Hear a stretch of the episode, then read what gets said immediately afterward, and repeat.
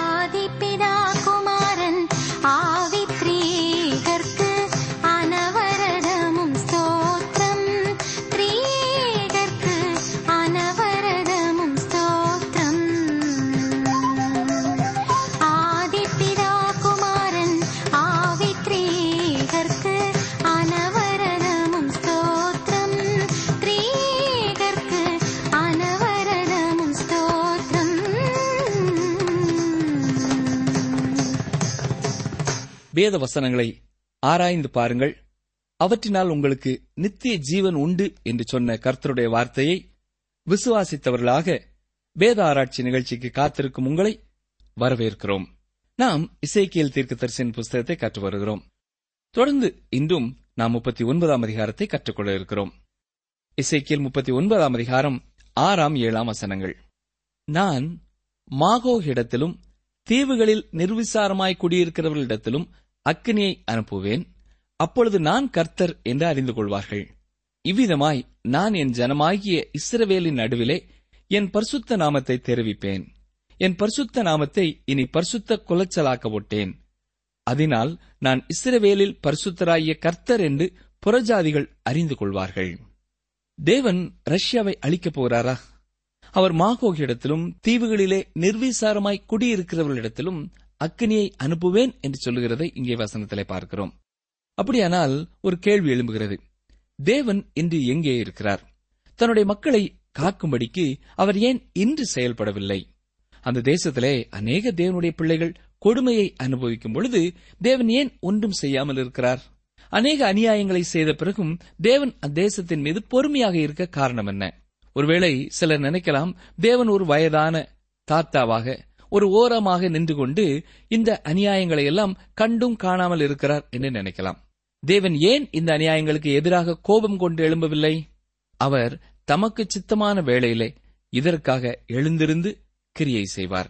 அவரே தமது மகிமையை வெளிப்படுத்துவார்.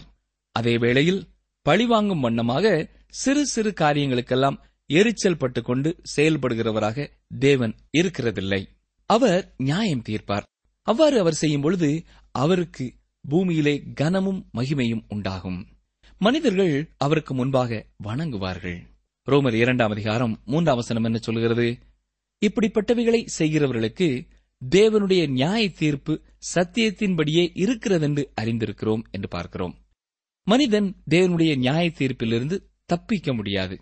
அவன் தன்னுடைய பாவத்தினாலே தப்புவித்து விட முடியும் என்று நினைக்கிறான். ஆனால் அது நடக்காது. எபிரேயர் இரண்டாம் அதிகாரம் நான்காம் வசனத்தை பாருங்கள். தேவன் தாமே சாட்சி கொடுத்ததுமாயிருக்கிற இவ்வளவு பெரிதான ரட்சிப்பை குறித்து நாம் கவலையற்றிருப்போம் என்றால் தண்டனைக்கு எப்படி தப்பித்துக் கொள்வோம்? ஆம் அருமையான சகோதரனே சகோதரியே தேவன் கூட இந்த கேள்விக்கு பதில் சொல்வது கடினம் என்பதை அறிந்திருக்கிறீர்களா? நாம் இந்த பெரிதான ரட்சிப்பை வெறுத்து ஒதுக்கிவிட்டால் தண்டனைக்கு எப்படி தப்பித்துக் கொள்ள முடியும்? நம்மால் தப்பித்துக் கொள்ள முடியாது பிரியமானவர்களே. இந்த கேள்விக்கு வேறு பதிலே இல்லை. அருமையானவர்களே நரகம் என்பது உறுதியான ஒரு உண்மை.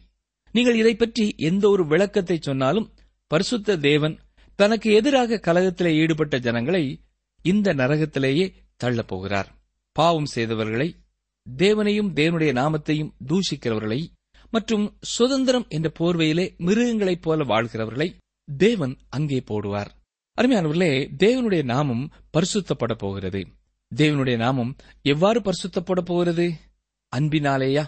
தேவன் தம்முடைய குமாரனை கொடுத்ததன் மூலமாக தம்முடைய அன்பை ஏற்கனவே வெளிப்படுத்திவிட்டார். அவருடைய நாமத்தை எடுத்து பயன்படுத்துகிறவர்கள் சில காரியங்களை கற்றுக்கொள்ள வேண்டும்.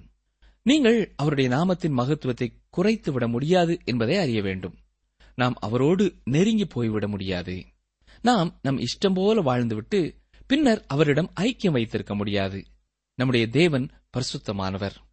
நான் பாவம் செய்துவிட்டு அதனாலே பயன் பெற்றுவிட முடியாது. அவ்வாறு பெற்றுவிடக் கூடுமென்றால் தேவன் நம்மை விட எந்த விதத்திலையும் சிறந்தவர் அல்ல. மனிதன் தேவனுடைய படைப்பு. தேவனுடைய சித்தமே வெற்றி பெறும். நாம் அவருக்கு முன்பாக மண்டியிடுவதே சிறந்ததாகும். தேவனுடைய சித்தத்திலேயே நம்முடைய சுதந்திரம் அடங்கியிருக்கிறது. தேவன் நம்மை மண் என்று நினைவு கூறுகிறார். நாமும் அப்போ சிலனாய பவுலுடன் சேர்ந்து நான் அவருடைய இரக்கத்தை பெற்றேன் என்றுதான் சொல்ல வேண்டும். ஆம் அருமையானவர்களே நீங்கள் அவரை மறுதளித்தால் அவர் உங்களை தன் காலின் கீழே போட்டு மிதித்துவிட முடியும். அவர் உங்களை இவ்வளவாய் நேசித்தபடினால்தான் தன்னுடைய குமாரனையே உங்களுக்காக கொடுத்திருக்கிறார். நீங்கள் அவருடைய கிருபையையும் அவருடைய இரக்கத்தையும் மறுதளித்தால் அல்லது புறக்கணித்தால் அவரும் உங்களை புறக்கணித்து தள்ளுவார் என்பது தவிர்க்க முடியாத ஒரு உண்மை. ஏன் தெரியுமா? இது அவருடைய உலகம். இது அவர் படைத்த பூமி. இதை அவர் தம்முடைய பரிபூரண திட்டத்தின்படி இயக்கிக் கொண்டிருக்கிறார். நாம் தான் அவரோடு செல்வதற்கு அடியெடுத்து வைக்க வேண்டும். அதற்கு நீங்கள் ஆயத்தமாயிருக்கிறீர்களா என்பதை சற்றே எண்ணி பாருங்கள். எத்தனையோ சத்தியங்களை அடிக்கடி கேட்கிறோம். ஆனால் கர்த்தருடைய வசனத்திற்கு எவ்வளவு தூரம் நாம் கீழ்ப்படிந்திருக்கிறோம் என்பதை எண்ணி பாருங்கள். இப்பொழுது நாம் இசைக்கியல் நாற்பதாம் அதிகாரத்திலிருந்தும் சில சத்தியங்களை தியானிக்கப் போகிறோம். இசைக்கியல் நாற்பதாம் அதிகாரம் முதல் நாற்பத்து எட்டாம் அதிகாரம் வரை உள்ள பகுதி இந்த புத்தகத்தின் இறுதி பிரிவாக காணப்படுகிறது. இதிலே நாம் ஆயிர வருட அரசாட்சியிலே காணப்பட போகிற தேவாலயத்தை குறித்து பார்க்கிறோம். அந்த தேவாலயத்திலே உள்ள ஆராதனை மற்றும் தேசத்தை குறித்த தரிசனத்தையும் பார்க்கிறோம். நாம் இசைக்கியல் நாற்பது முதல் நாற்பத்தி இரண்டு வரை உள்ள அதிகாரங்களிலே ஆயிர வருட ஆட்சியின் தேவாலயத்தை குறித்து குறிப்பாக பார்க்கிறோம். இந்த தேவாலயத்தை பார்க்க நமக்கு ஒருவேளை ஆசையாக இருக்கலாம். அங்கே சென்று ஆண்டவரை ஆவியோடும் உண்மையோடும் ஆராதிக்க விரும்பலாம். ஆனால் நாம் இந்த பூமியிலே இருக்கப் போகிறதில்லை. இந்த ஆயிர வருட அரசாட்சியின் தேவாலயம் பூமியிலேதான் இருக்கப் போகிறது. ஆனால் நாமோ வெளிப்படுத்தின விசேஷம் இருபத்தி ஓராம் அதிகாரத்திலே குறிப்பிடும் இடத்திலே தங்கியிருப்போம். அதுவே புதிய எருசலேம். அதுவே நித்தியத்திற்கு செல்லும் ஒவ்வொரு விசுவாசியினுடைய விலாசம். நீங்கள் யாருக்காவது நித்தியத்திலே விலாசத்தை கொடுக்க விரும்பினால் அங்கே தெரு பெயர் நமக்கு தெரியவில்லை. இந்த நகரத்தின் பெயரைத்தான் கொடுக்க வேண்டும். அதுவே புதிய எருசலேம். யோவான் இந்த நகரத்தை குறித்து தன்னுடைய வெளிப்படுத்தின விசேஷத்திலே ஒரு காரியத்தை இவ்வாறு சொல்ல பார்க்கிறோம்.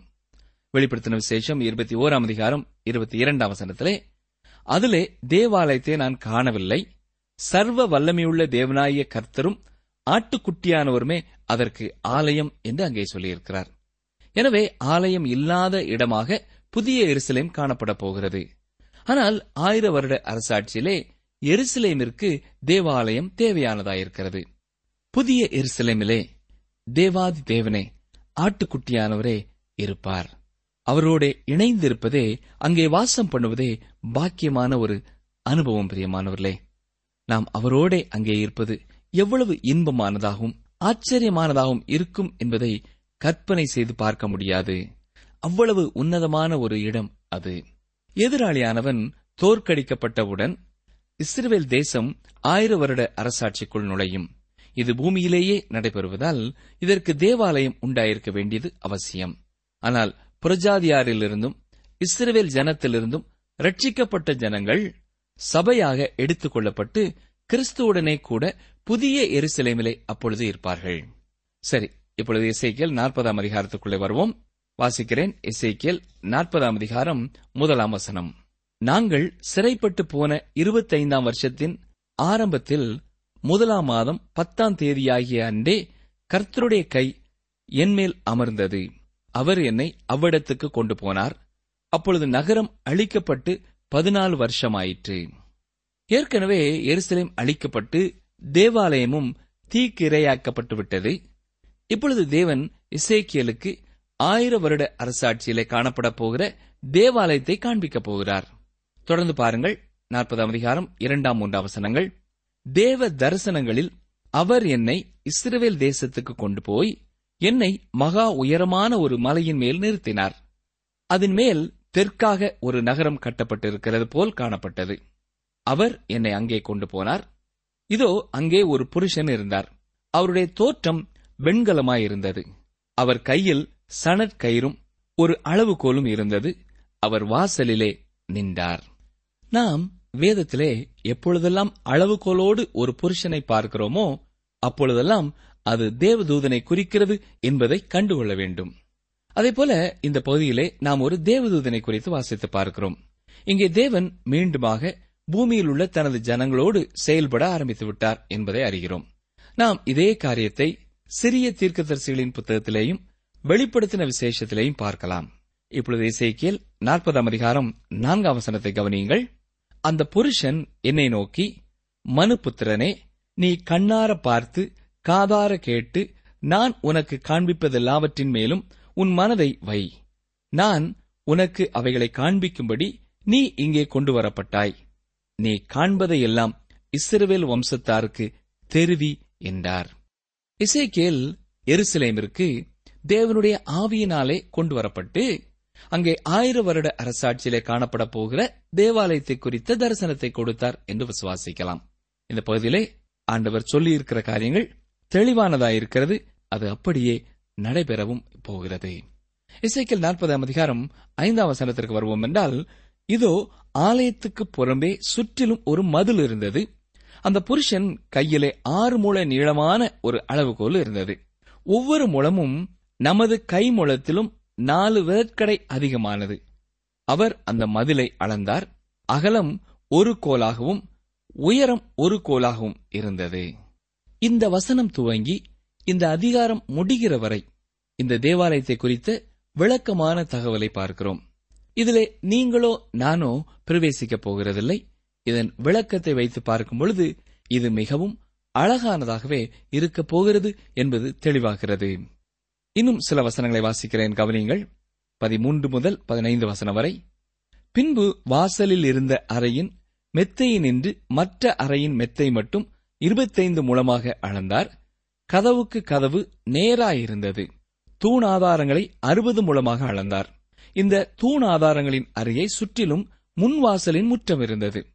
பிரவேச வாசலின் முகப்பு துவங்கி உட்புற வாசல் மண்டப முகம் மட்டும் ஐம்பது மூலமாயிருந்தது. தொடர்ந்து இந்த அதிகாரத்தின் இறுதி வரை இதன் விளக்கத்தையே நாம் பார்க்கிறோம். இசைக்கியல் நாற்பதாம் அதிகாரம் முப்பத்தி ஒன்பது முதல் நாற்பத்தி இரண்டு வரை உள்ள வசனங்களை சற்றே கவனியுங்கள். வாசிக்கிறேன். வாசலின் மண்டபத்திலே இந்த புறத்தில் இரண்டு பீடங்களும் அந்த புறத்தில் இரண்டு பீடங்களும் இருந்தது. அவைகளின் மேல் தகன பலியையும் பாவ நிவாரண பலியையும் குற்ற நிவாரண பலியையும் செலுத்துவார்கள்.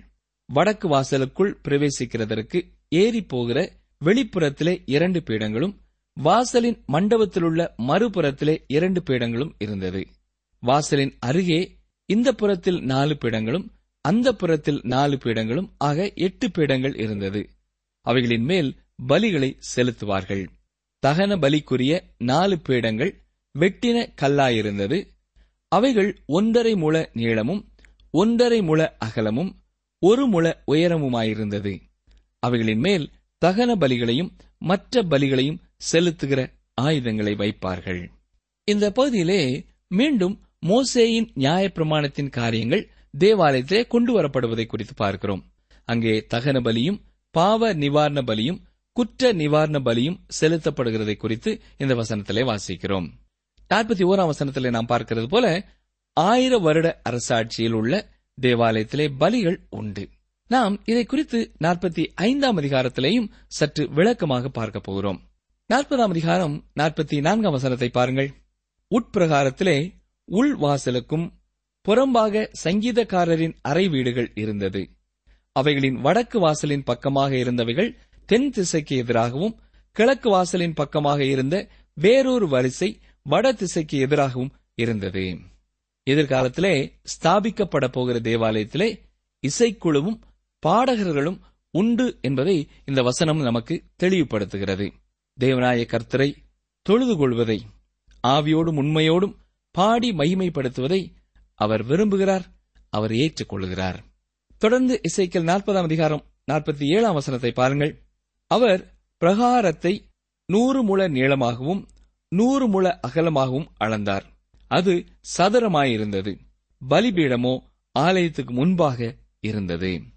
பலியிடுவதற்காக பலிபீடம் காணப்படும் என்ற ஒரு காரியத்தை நாம் இங்கே பார்க்கிறோம்.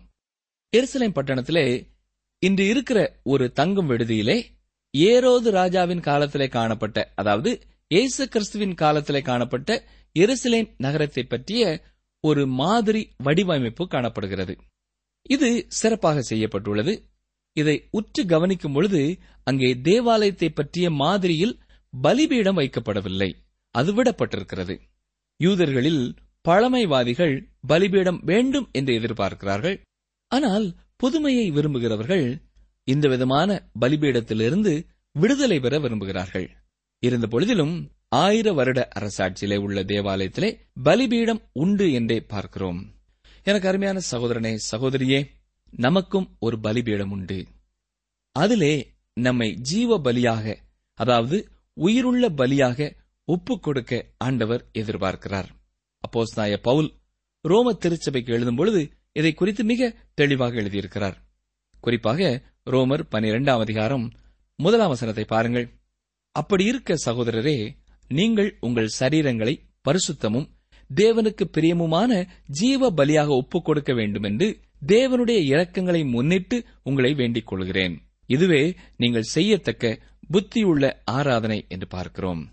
உங்களுடைய ஆராதனை புத்தியுள்ள ஆராதனையாக இருக்கிறதா என்பதை சற்றே எண்ணி பாருங்கள். பலிபீடம் நமக்காக திறந்து வைக்கப்பட்டதா இருக்கிறது. ஒவ்வொரு நாளும் நம்மை தேவனுக்கென்று நாம் அர்ப்பணிக்கும் பொழுது நாம் ஜீவன் உள்ள பலியாக இருக்கிறோம். ஜீவனோடு நம்மை அதிலே நாம் அர்ப்பணிக்கும் பொழுது இந்த உலக சூழ்நிலையிலே ஒருவேளை நாம் மீண்டுமாக அதை விட்டு வெளியே தவழும் நேரங்கள் வருகிறது.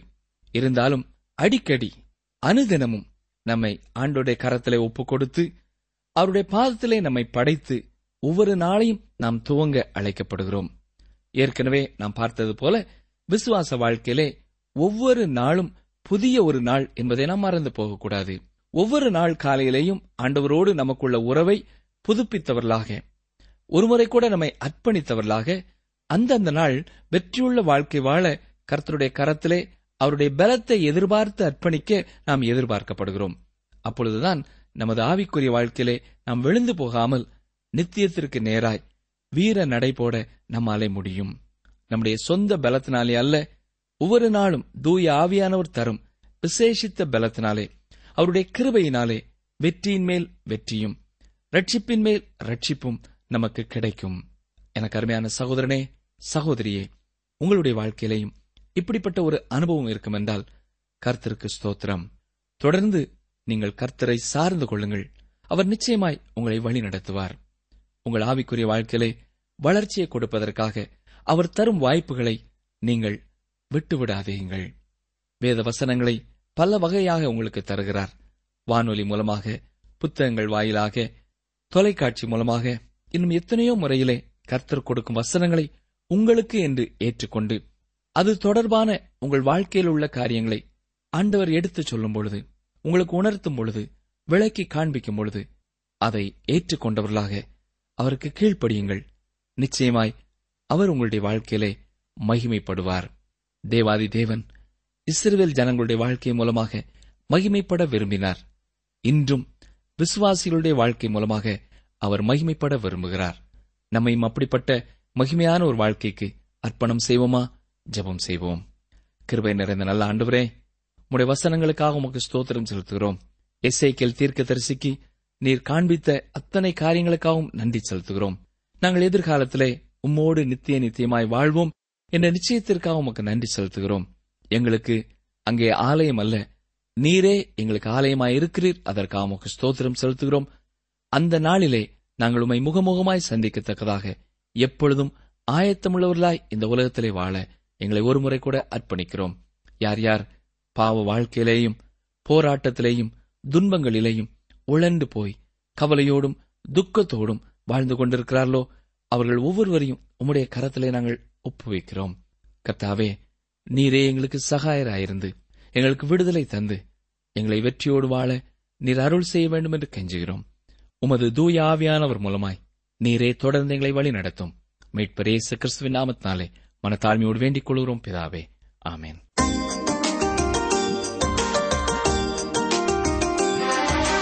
அன்பான நேயர்களே இன்று நீங்கள் கேட்ட நிகழ்ச்சி உங்களுக்கு ஆசீர்வாதமாக இருந்திருக்கும் என்று நம்புகிறோம். நிகழ்ச்சி குறித்த கருத்துக்களை சிலர் கடிதம் மூலம் எங்களுக்கு தெரிவிக்கிறீர்கள். அநேகர் நீங்கள் தெரிவிப்பதில்லை.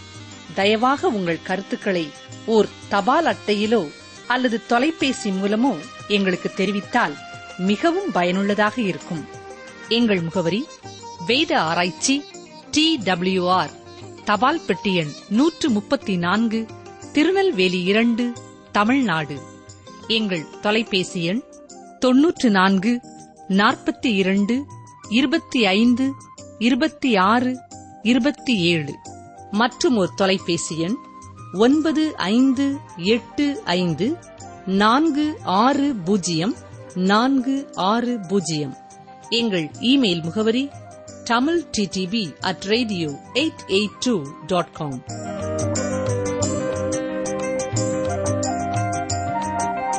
மனுஷனுடைய அகந்தை அவனை தாழ்த்தும். மனத்தாழ்மையுள்ளவனோ கனமடைவான். நீதிமொழிகள் இருபத்தி ஒன்பது இருபத்தி மூன்று. மனுஷனுடைய அகந்தை அவனை தாழ்த்தும். மனத்தாழ்மையுள்ளவனோ கனமடைவான். நீதிமொழிகள் இருபத்தி ஒன்பது இருபத்தி மூன்று.